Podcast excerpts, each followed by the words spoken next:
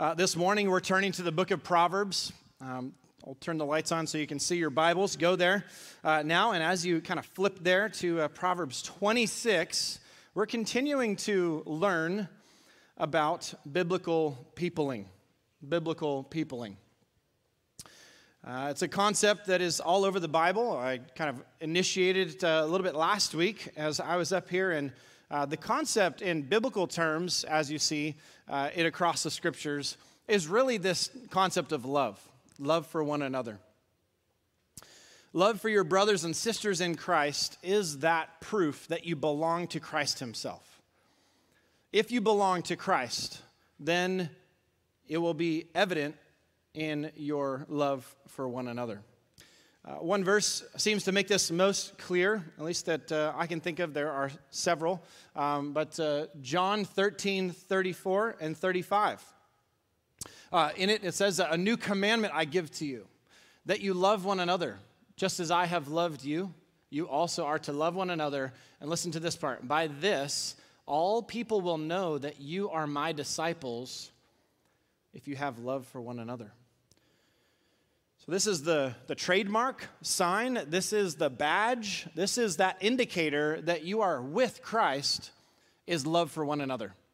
Your love for one another stands out more than anything. It's in, in uh, animal terms. You think of different animals, the things that are very obvious uh, that go along with those animals. Uh, the acts of love for the body, like we're talking about here, is really the stripes to the zebra, the neck to the giraffe, the horn to the rhino, or the unicorn, you know, whichever you prefer. Uh, and it is that thing that is the, the trademark sign of that Uh, that animal. Spots to the leopard, feathers to the bird. It is love for one another that shows that you are a believer of Christ and that you belong to him. Now, in our study last week of Proverbs chapter eighteen, verses one and twenty-four, uh, we kind of covered a, a few different things that talked about how to people well, how to relate to people well, the way that God has called us to relate to people.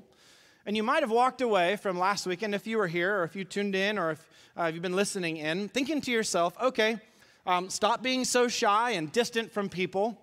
Um, that is motivated by selfishness, or it could be a, a very evident that it's uh, motivated by selfishness.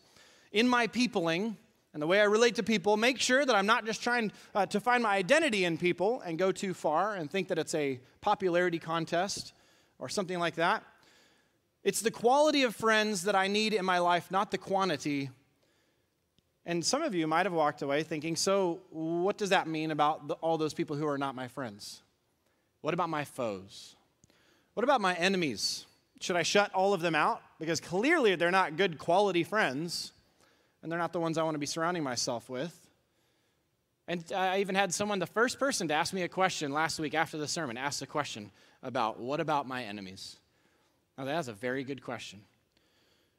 Well, I want to add to this defining mark of a Christian and help you see that there's actually another mark that accompanies that, and it is really one and the same, but it needs to be filled out a little bit more completely. Jesus pointed to another defining mark on us that indicates that we are his, so we are true believers. In Matthew five, forty-three to forty-seven, and uh, he says this, you have heard that it was said, you shall love your neighbor, we've talked about that, and then hate your enemy. But I say to you, love your enemies and pray for those who persecute you, so that you may be sons of your Father who is in heaven. So that you may be sons of your Father who is in heaven. For he makes his sun rise and on the evil and on the good, and sends rain on the just and on the unjust. For if you love those who love you, what reward do you have? Do you not even the tax collectors do the same? And if you greet only your brothers, what more are you doing than others? Do not even the Gentiles do the same? Do you hear it? Do you see it here? A defining characteristic of if you are in Christ, if you are belong to Christ, if you are a follower of Christ, you not only know how to people well with the family of Christ and those who are close, um, closer than a brother, those true friends in the Lord, but you also have love for your enemies. and you care about and you pray for those who make your life difficult to follow after Christ. Not just the ones that stand behind you in life and support you, and you go, yeah, this is my close group of friends in the Lord. I'm ready for this Christian thing. But also those who stand in front of you, opposing you, you look at them also with love. You look at them with love. It says, if we are sons of our Father who is in heaven, then we will love the lost like he does. God loves the lost. He doesn't love them unto salvation, but he loves them in so many different ways that every, every day they are shown kindnesses that they don't deserve. And that is really should be a trademark of our peopling as well. That those who are close to us, we should be able to stick close to and enjoy that close camaraderie, that close fellowship, that close friendship that is biblical and right and good and healthy. But we should also be looking at the people who are against us, those who are unbelievers, those who are ultimately against the Lord, and be able to know how to rightly relate to them. So biblical peopling, I keep using that term. Maybe it'll stick. Maybe you guys will hate me for it. I don't know. But biblical peopling calls us to engage the fool, to engage the fool with words of truth and the love of Christ. That's what we want to talk about. So if last week was biblical peopling with friends, this week is about our relationships with our foes uh, or fools. Okay, we'll be asking three questions I think are very essential and very helpful in order to learn how to live skillfully in the fear of the Lord in our relationships with the lost. Um, this is something that as Chris Steyer and I talked about what things we wanted to uh, teach on over these couple of weeks here as we're filling in for Ken. Um, one of the things that he and I have just a, a shared heart in is uh, that our church would grow in our love for the lost. And I really truly believe these things are connected. Our love for one another is related to the way that we love others who are unbelievers.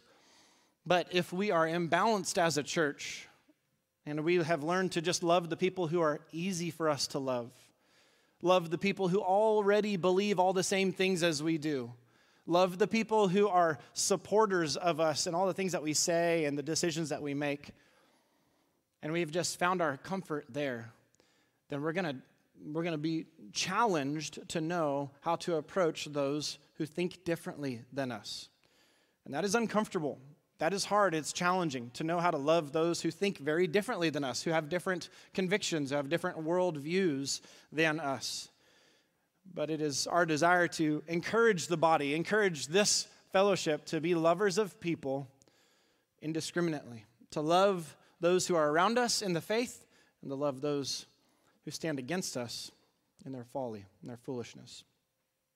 Well, if you remember from last week, uh, we talked about how the motto of the book of Proverbs is found at the very beginning, chapter one, verse seven. It's almost as if Solomon, who's writing this book, wants to make sure you didn't miss it. You found it at the beginning. Uh, as we approach the book of Proverbs, it's like walking down a little dirt path, and you see something glowing at the end. Uh, you know that it's valuable. You're not sure what it is or how to approach it, but as you get closer down that path, you realize that you can't access it. And you can't get to it and fully understand what's in it until you have picked up the key on the path. And the key has been presented right here in the first verses. The fear, the fear of the Lord is the beginning of knowledge. So you want to happen upon knowledge. You want to enter upon this, this wonder of God's wisdom in the book of Proverbs. You need something. You need to fear the Lord. That's what comes first, and that's what comes at the end, beginning and end. Your relationship with God, if it is in right, if you're in right relationship with God, then you will understand how to take the wisdom of the book of Proverbs and to put it into play in your life.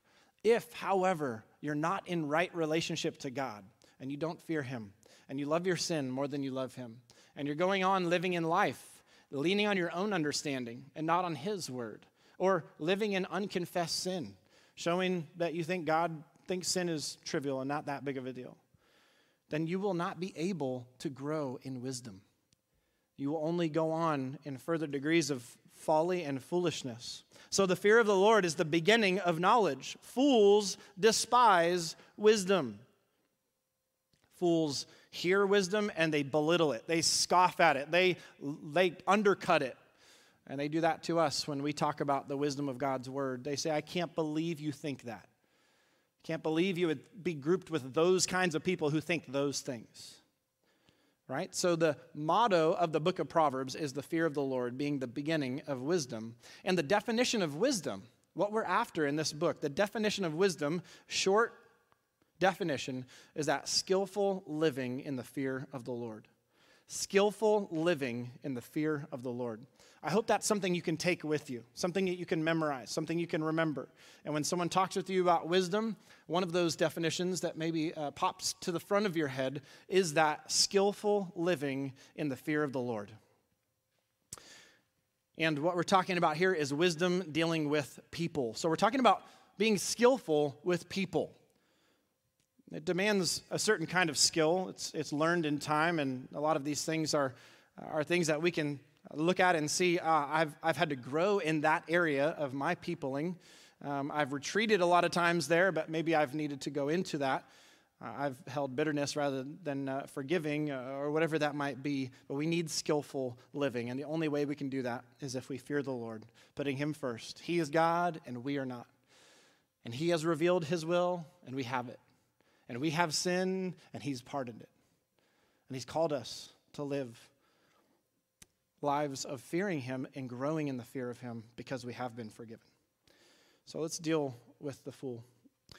Proverbs twenty-six, verses four and five. We're just looking at two verses. It says this, "Answer not a fool according to his folly, lest you be like him yourself." Verse five, "Answer a fool according to his folly, lest he be wise in his own eyes." Isn't it fun when you find verses in the Bible that black and white clearly contradict each other, and then you can just throw out the rest of the Bible because there's contradictions in it?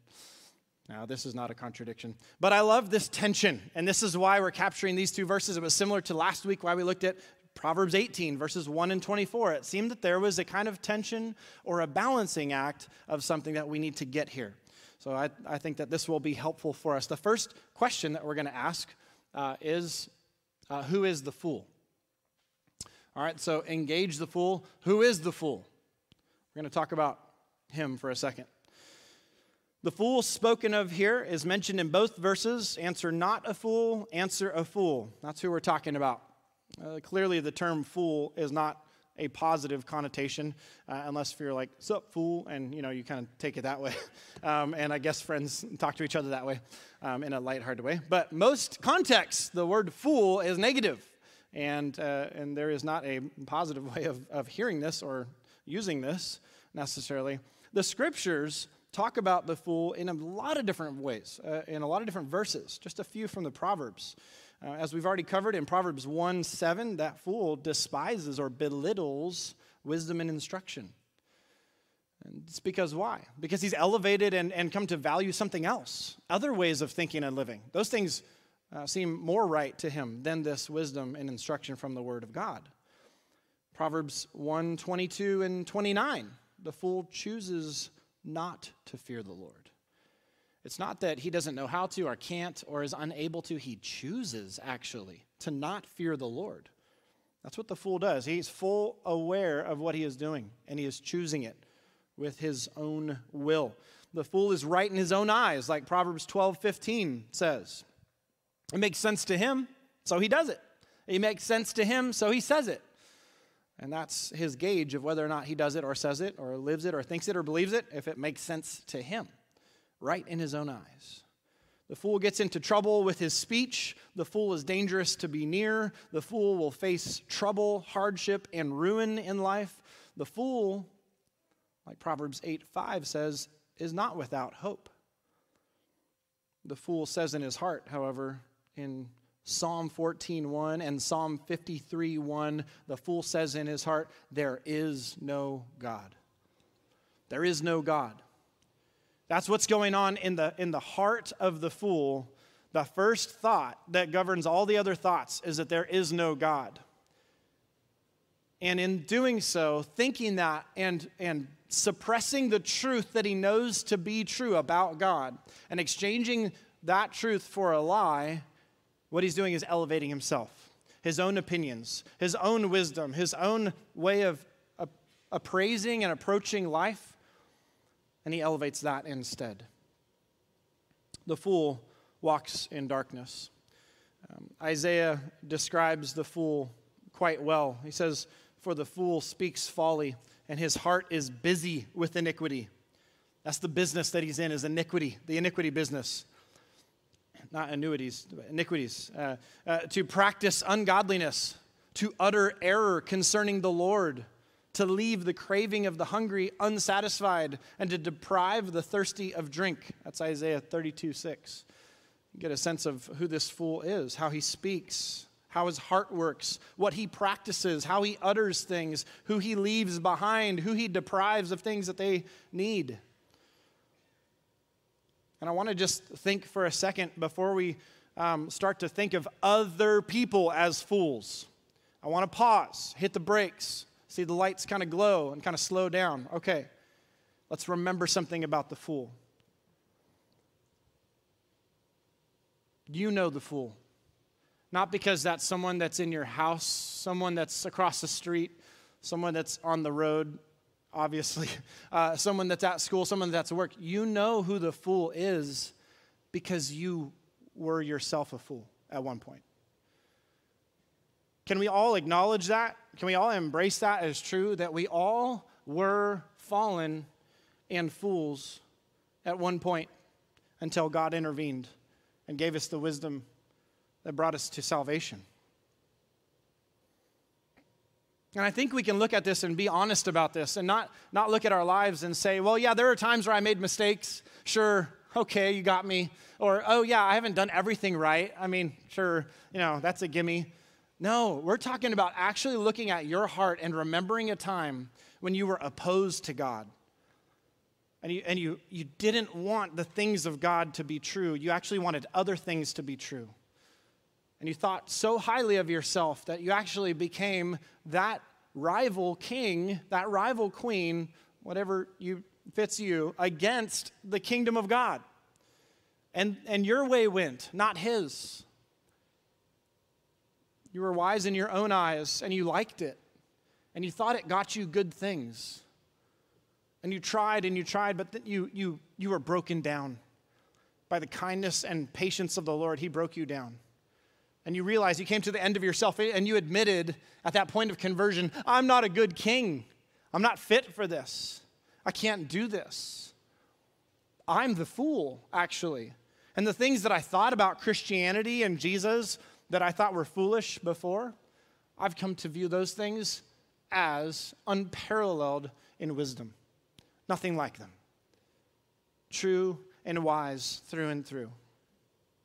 So I want to be very upfront that before we start talking about how we answer the fool, we need to remember that we too were once a fool. And there might be some who sit here today living a fake life or a go-to-church-only uh, in appearance kind of life where that could be said about you today, that you're still the fool, fighting against God rather than living for God.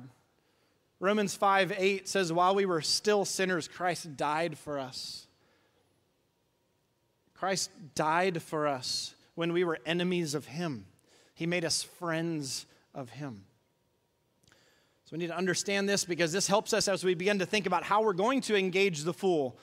I want to talk with you about how to engage the fool, but I don't want you to forget that you once were a fool, and that if you are not careful and you start to walk in the deeds of the flesh and you start to live like who you used to be before Christ transformed your heart, you remember those foolish deeds of darkness that you did.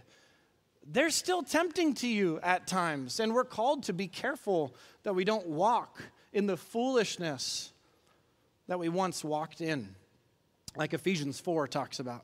So we need to be humble, not arrogant. We need to look at the fool, not looking down our nose at them, going, oh, yeah, they're the wrong ones and we're the right ones. You know, pff, let's talk about fools. This will be fun. Like a jester, you know, or something. Um, and uh, and and that's that's not where we need to start.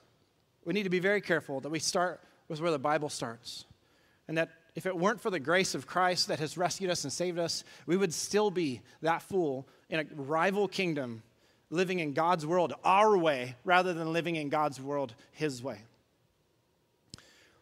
You know, this, this one point really helps me to think about how I approach people who are still fools, darkened in their mind and opposed to God. It helps me have more compassion for them. It helps me not to look at them pridefully and think, I can't believe you think that. No, actually, I can believe that they think that, because I used to think things just like that. And if I'm not careful walking in the Spirit, then I can start to think things just like that. And so it helps me look at them as someone who's also in need of grace, a sinner in need of grace, just like I was, not elevating myself above them. And we need to look at them and understand that their greatest need is not the rearrangement of things in their life, but is a new heart so they can go from being a fool to the one who is wise, the wisdom of Christ. Let's talk about the, the folly. Let's talk about the folly.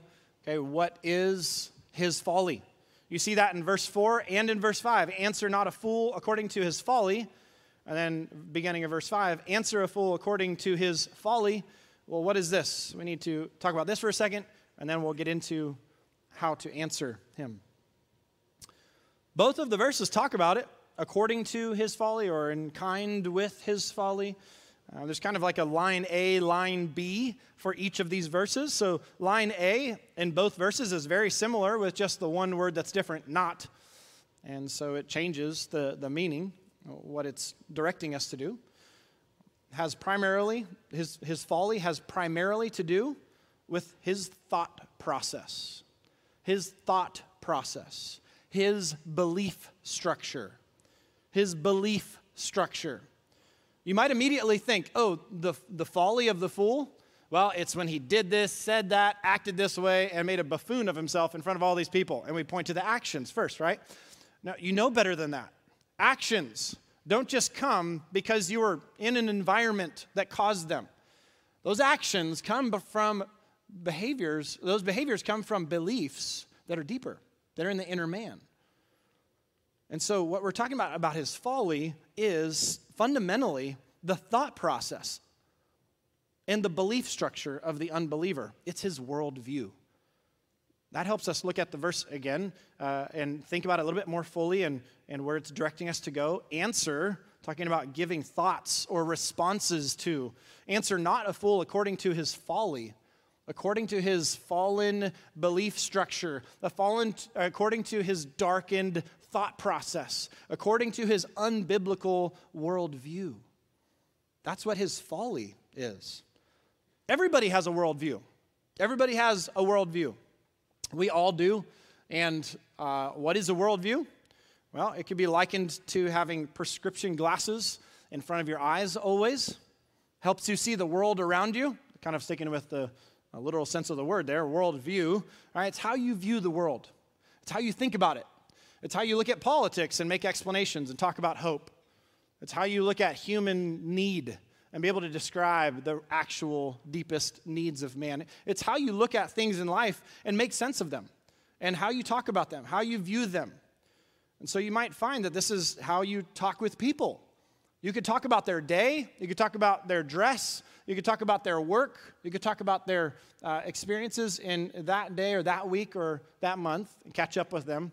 But as soon as you start having conversations that go deeper, then you're starting to get into the worldview and how they start to think more deeply about those things in their life. So not just what they do, but how they think about what they do, why they do what they do.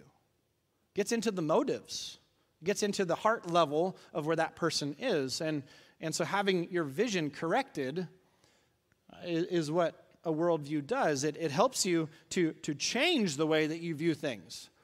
When you are a believer, you realize how bad your vision is on the world. And you become a believer and you realize, I, I, my, I've been blind. You know, doctor told me, yeah, you're blind as a bat. You need these. Here, put these on. And that's what happens when you become saved, is you put on a biblical way of thinking. And that biblical way of thinking and believing starts to correct your eyesight and help you start to look at the world differently. and explain things differently. So it gets into the beliefs, values, thoughts, even the presuppositions of the heart of the person. Very deep. People come into conversations with thoughts already formed, right? And you're wondering why you're not agreeing. And you're like, there must be something that they believe that I haven't figured out yet. I, I want to get down to that level. And that's what we're talking about. It's, it's a worldview. Also like, uh, it's also like a tree. Uh, you've got the, the, what you can see on the surface, right? The branches, the trunk. Uh, there's life on the tree, typically, if it's alive. Uh, and there's fruit that's born. Well, your beliefs and, and those things that are below the surface is likened to the root structure. And the root structure, if it's healthy and it's reaching the nutrients it needs and it's fed by uh, the water that it needs and all of that, then it will ref be reflected on the surface.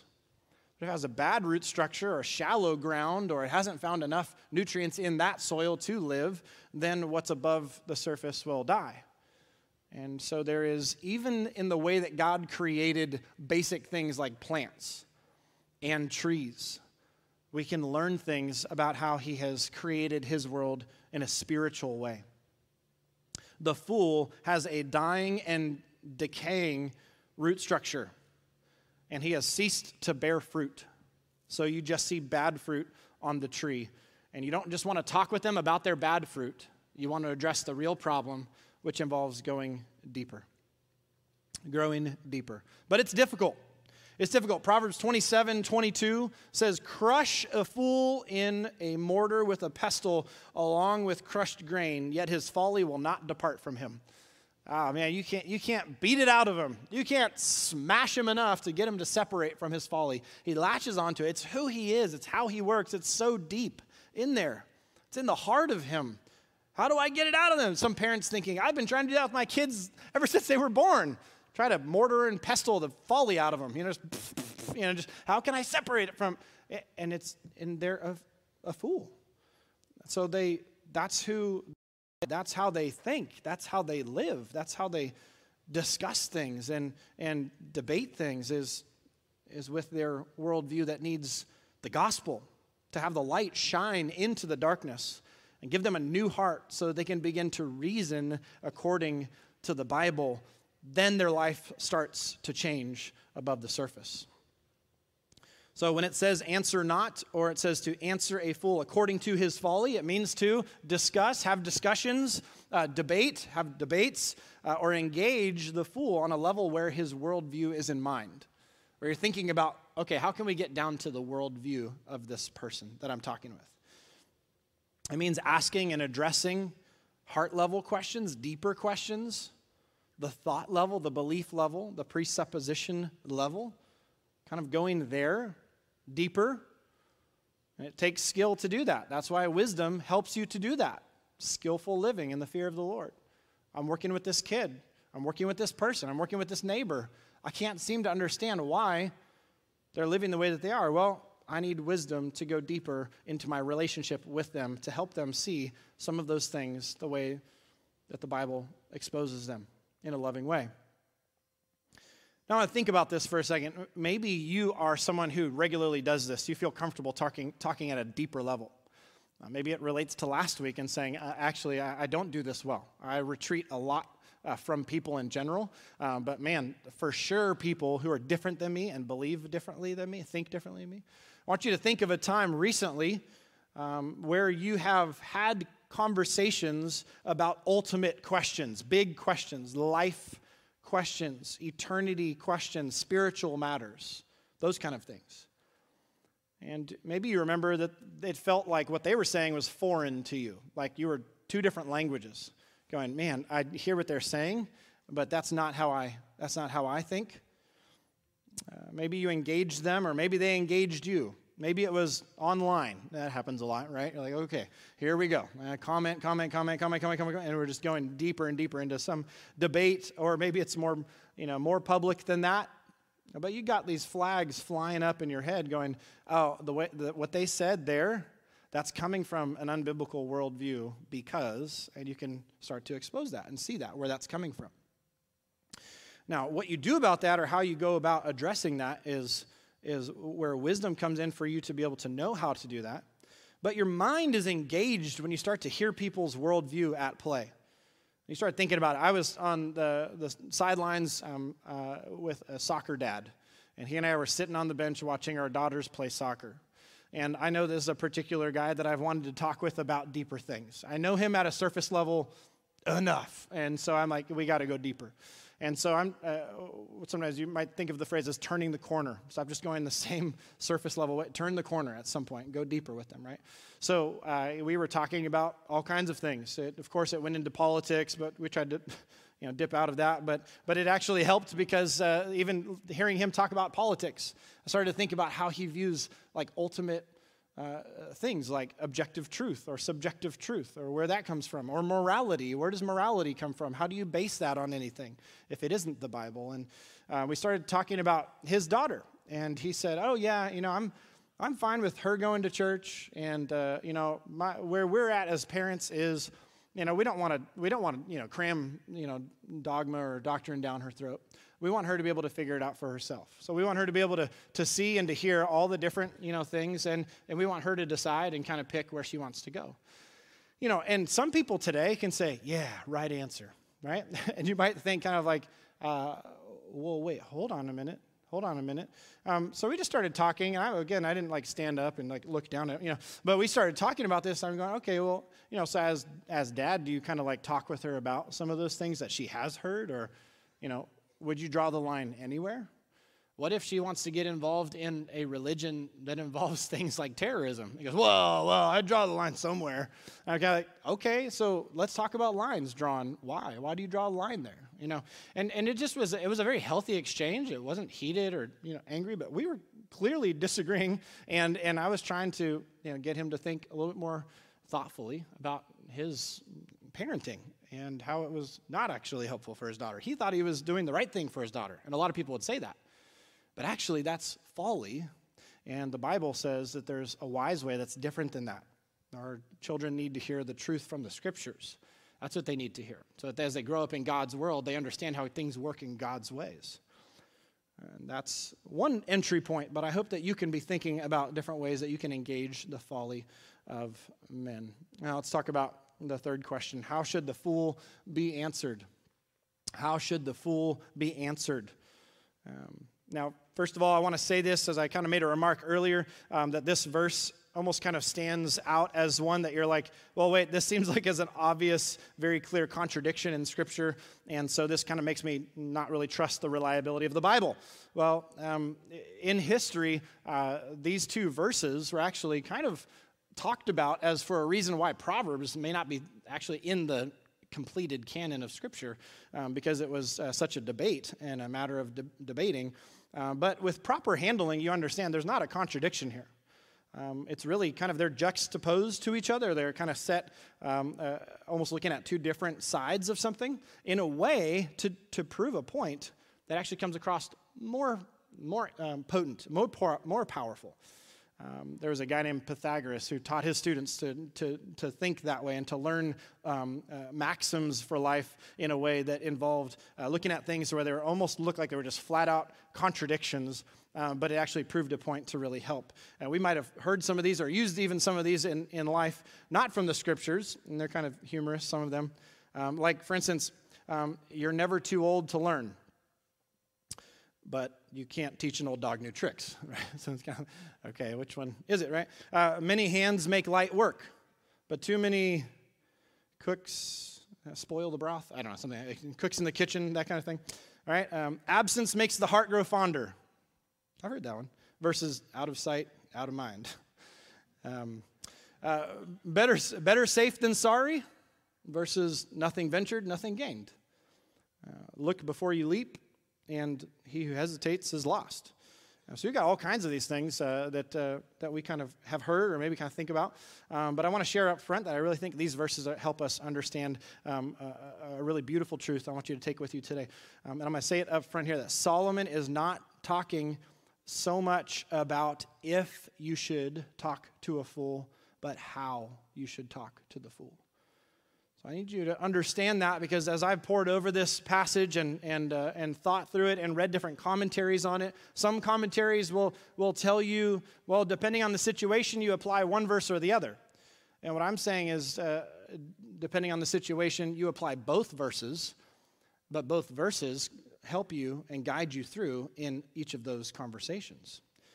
And so it's not so much about if you should answer the fool, but how and why you should answer the fool. It's not an either or. Oh, is this one of those verse four situations? Because she said that. Or is this one of those verse five situations? Because this situation arose. Uh, no, I think it's both and. I think it's both and. We don't get to make up some criteria, and this was common. Even uh, Jewish rabbis did this, uh, and they would say things like, verse four pertains to foolish comments that can be ignored. Verse five refers to erroneous ideas that must be corrected. Um, they try to kind of fit it that way. Um, but uh, I think we need to be ready to defend the truth of the Scriptures in the presence of the fool always, and this wisdom here guides us as to what that answer will be. Answer will be. Let me give you a, two ways of looking at this. There's an unfitting answer and there's a fitting answer. Okay, so uh, let's talk now here about that. The unfitting answer, the unfitting answer.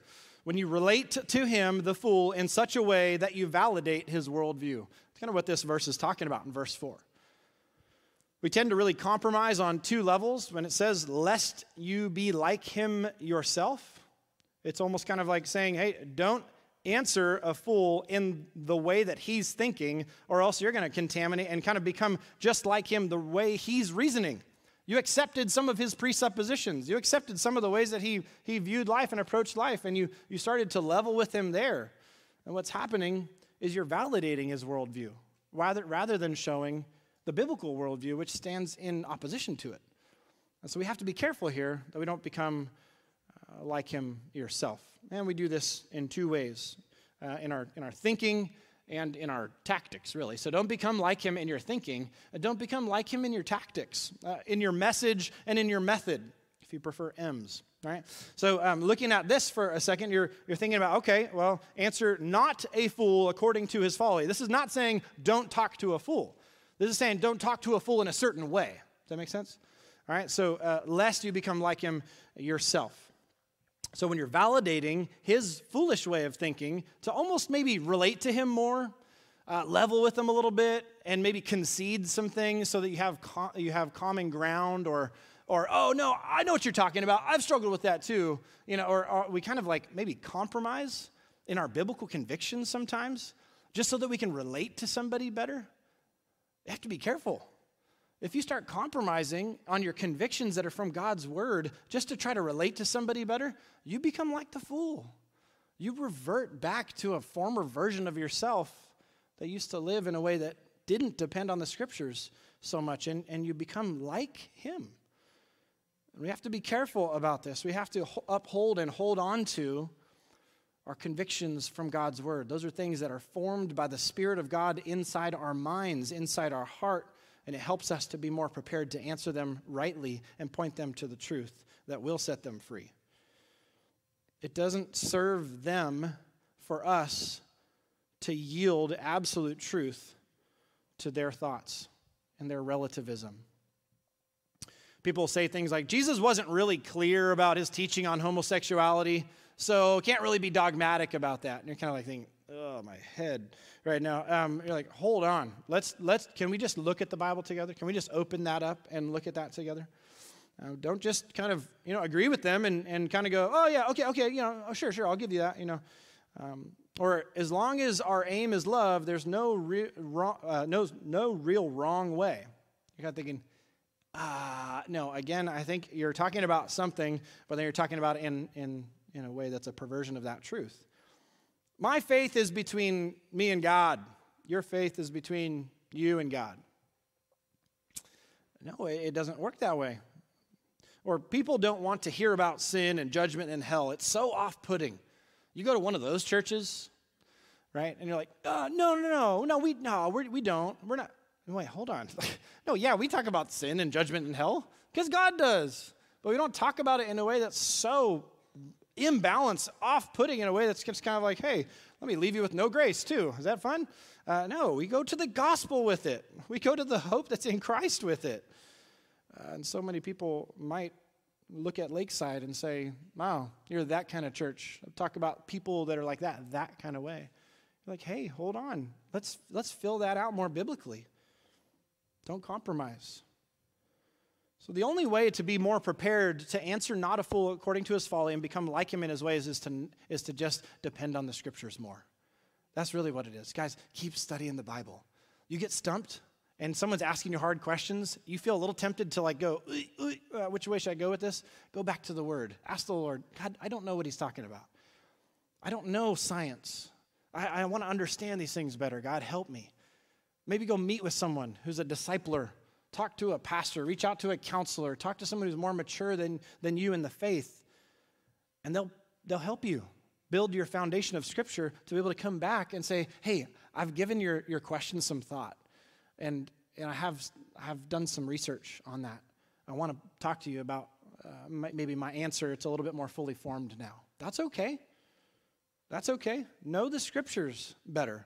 Even in your quiet time when you're reading and you walk away throughout the rest of your day and go, man, I don't know what that's going to do to help me. And, and you just kind of leave it there in that kind of mystery category of knowledge or something. Oh, just you wait. God loves to draw on things like that. You get into things that you have no clue that are coming up. And you go, you know what? The other day I was reading about something. It kind of relates to what you're talking about. Right? So get into the scriptures. Depend on them. Lean on them. Know that this is truth from God for life in God's world and living his way. They'd be more prepared. Um, the second level uh, upon which we tend to compromise is, is the tactics, right? Not just our teaching, but our tactics. You can start to become like them in a way that you get irritated. Oh, I'm so frustrated with this person. The way that they talk to me, ugh. And it, what does it start to do? It starts to make you become just like them. And so you get, you respond with uh, the insults that they give to you. You respond with insults. Uh, they degrade you somehow, and you degrade them. And you just start to fight on their level. And what does it do? It doesn't make you look any different than them. Why would they step away and go, that was such an otherworldly interaction I had with that person. What they have to say was probably true. No, they're going to walk away going, that person's just like me. And I think I got him. You know, that's what they're going to think. So validating, you're going to, by compromising in not only your, your convictions biblically, but also the way that you live and your conduct with them, you can lead them to believe that their worldview is valid. And they can continue to go on thinking the things they do, believing the things they do, and living that way. Um, a wonderful verse in the New Testament, First Peter three fifteen. This gets into this topic of apologetics, making a, a defense for the Christian faith. First Peter three fifteen says, but in your hearts regard Christ the Lord as holy, always being prepared to make a defense to anyone who asks you for the reason for the hope that is in you. Hey, why do you, yeah, why do you go to church? What does that do for you? Why do you read your Bible? What's really in there? Why don't you sleep around? Why don't you party and do these things? Why aren't you missing out? And they're asking you questions. And they're saying, give me a reason. And here it says, always be ready to give a response.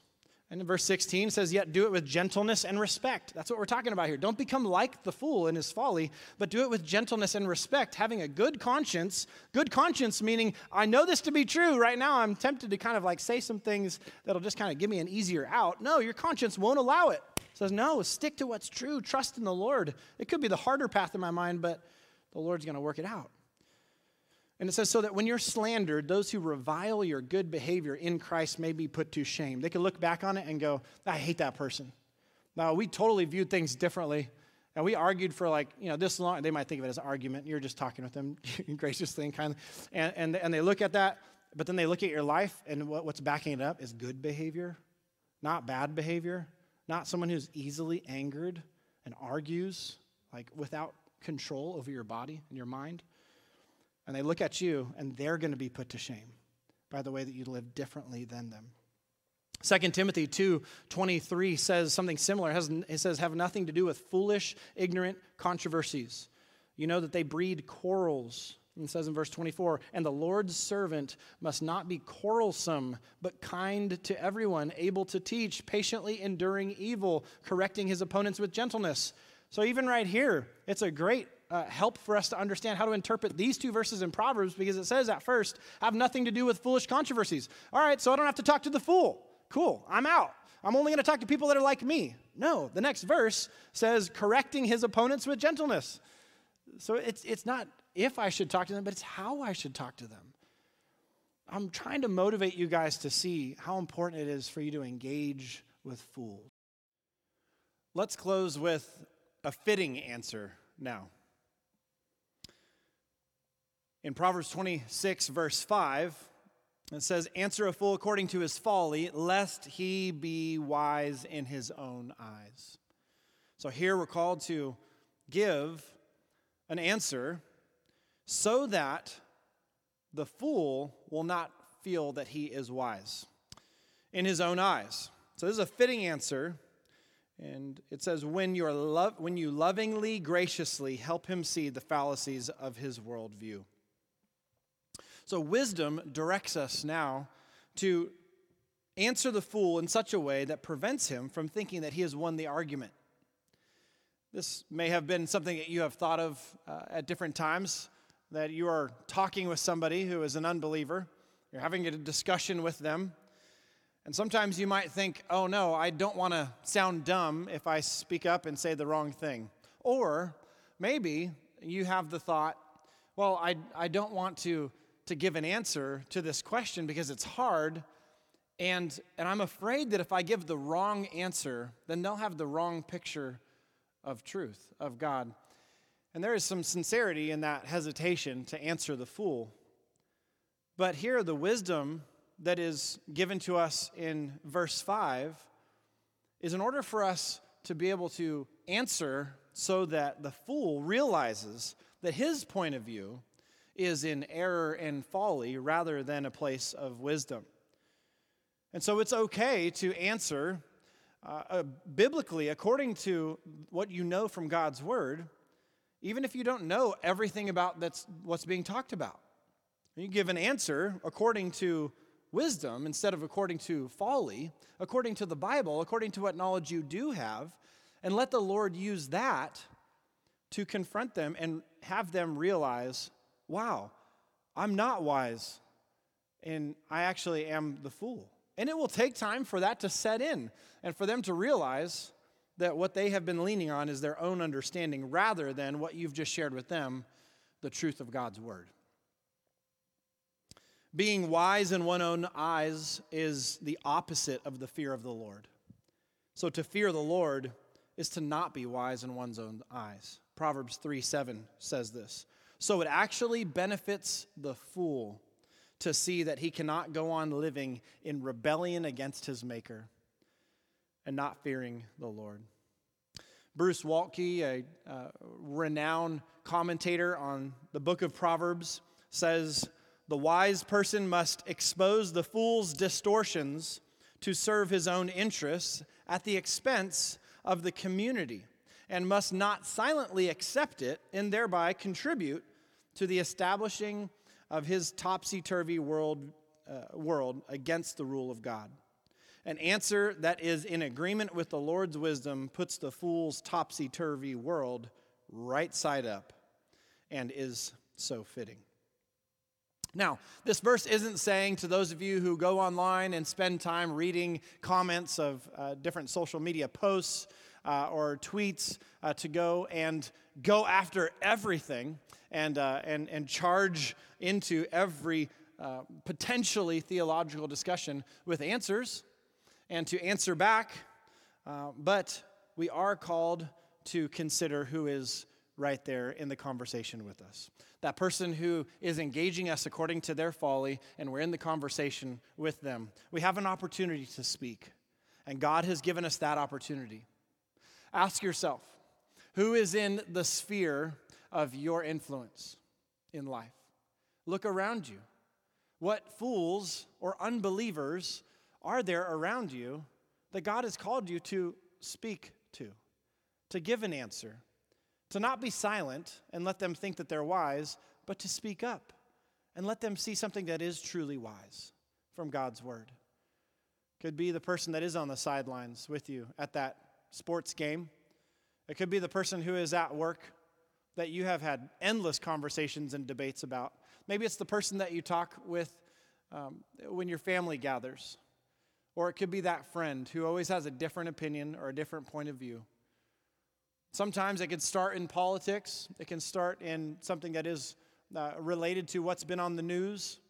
It could be something r- related to critical race theory, or it could be something that uh, even other churches talk about a lot, that we need to join this movement or we need to stand for this cause. Um, and in those times, we need to consider, Lord, would you have me to speak up with your wisdom? I want to fear you. I don't want to fear man. I want to address and speak the truth. And so we need to engage the fool according to his folly, lest he be wise in his own eyes. To conclude, we need to understand that this passage is primarily calling us to engage, to engage the fool. Don't cop out with some excuse. Don't be afraid and let fear control you, but let the fear of the Lord control you. Your fear of the Lord will call you into conversation. Enter into that arena. Speak up when there is no one speaking for God. Be that mouthpiece that is bold for the Lord, so that his voice can be heard in that conversation, in that relationship, in that arena, at that place. And that's what we're called to do here. And we need to understand something as we close, knowing that our wisdom is Jesus Christ. All over the New Testament, Jesus is that full and perfect, complete embodiment of the wisdom of God. He is the Word of God, the living Word of God. And so when we're trying to think about how we should answer the fool, all we need to do is look to the life of Jesus, look to the person of Jesus, look to who he is, and follow in his footsteps. Answer the way that he answers the fool. Look at just a few verses from Mark. Mark three, verse four. And he said to them, "Is it lawful on the Sabbath to do good or to do harm? To save life or to kill?" But they were silent. Mark eleven, thirty-three. So they answered Jesus, "We do not know." And Jesus said to them, "Neither will I tell you by what authority I do these things." Mark twelve, twelve. And they were seeking to arrest him, but feared the people, for they perceived that he had told them the parable against them. So they left him and went away.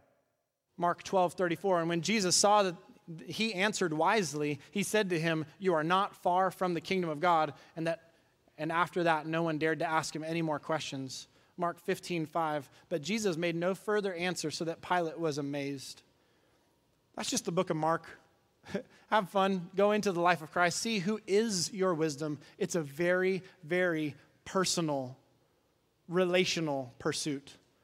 Going into God's word, finding wisdom, walking in it by faith. You are walking in the exact footprints of Christ, who is perfectly wise. So follow him. Follow him into wisdom in relationships. Do right peopling. Let me pray. God, thank you so much for today. You are a good, good God, and you are great above all gods. So when we look to you, we know that you exist. We look to you and we know that you are separate from sin. We look to you and we know that in our separation from you, you have sent a mediator, someone to redeem and rescue and reconcile us back to you so we could be your friends. And we look to you and we know that you have given to us perfect wisdom to know how to operate in your world, your way. We look to ourselves, even in our own hearts, and see that even though we are saved, born again, we still find this nagging, dragging pull of sin to our old life. But we look to you and we find the strength to say no and to walk in wisdom. And Lord, we look to this world, and we look back to you, and we look to this world and back to you, and you say, go. You say, answer. You say, engage.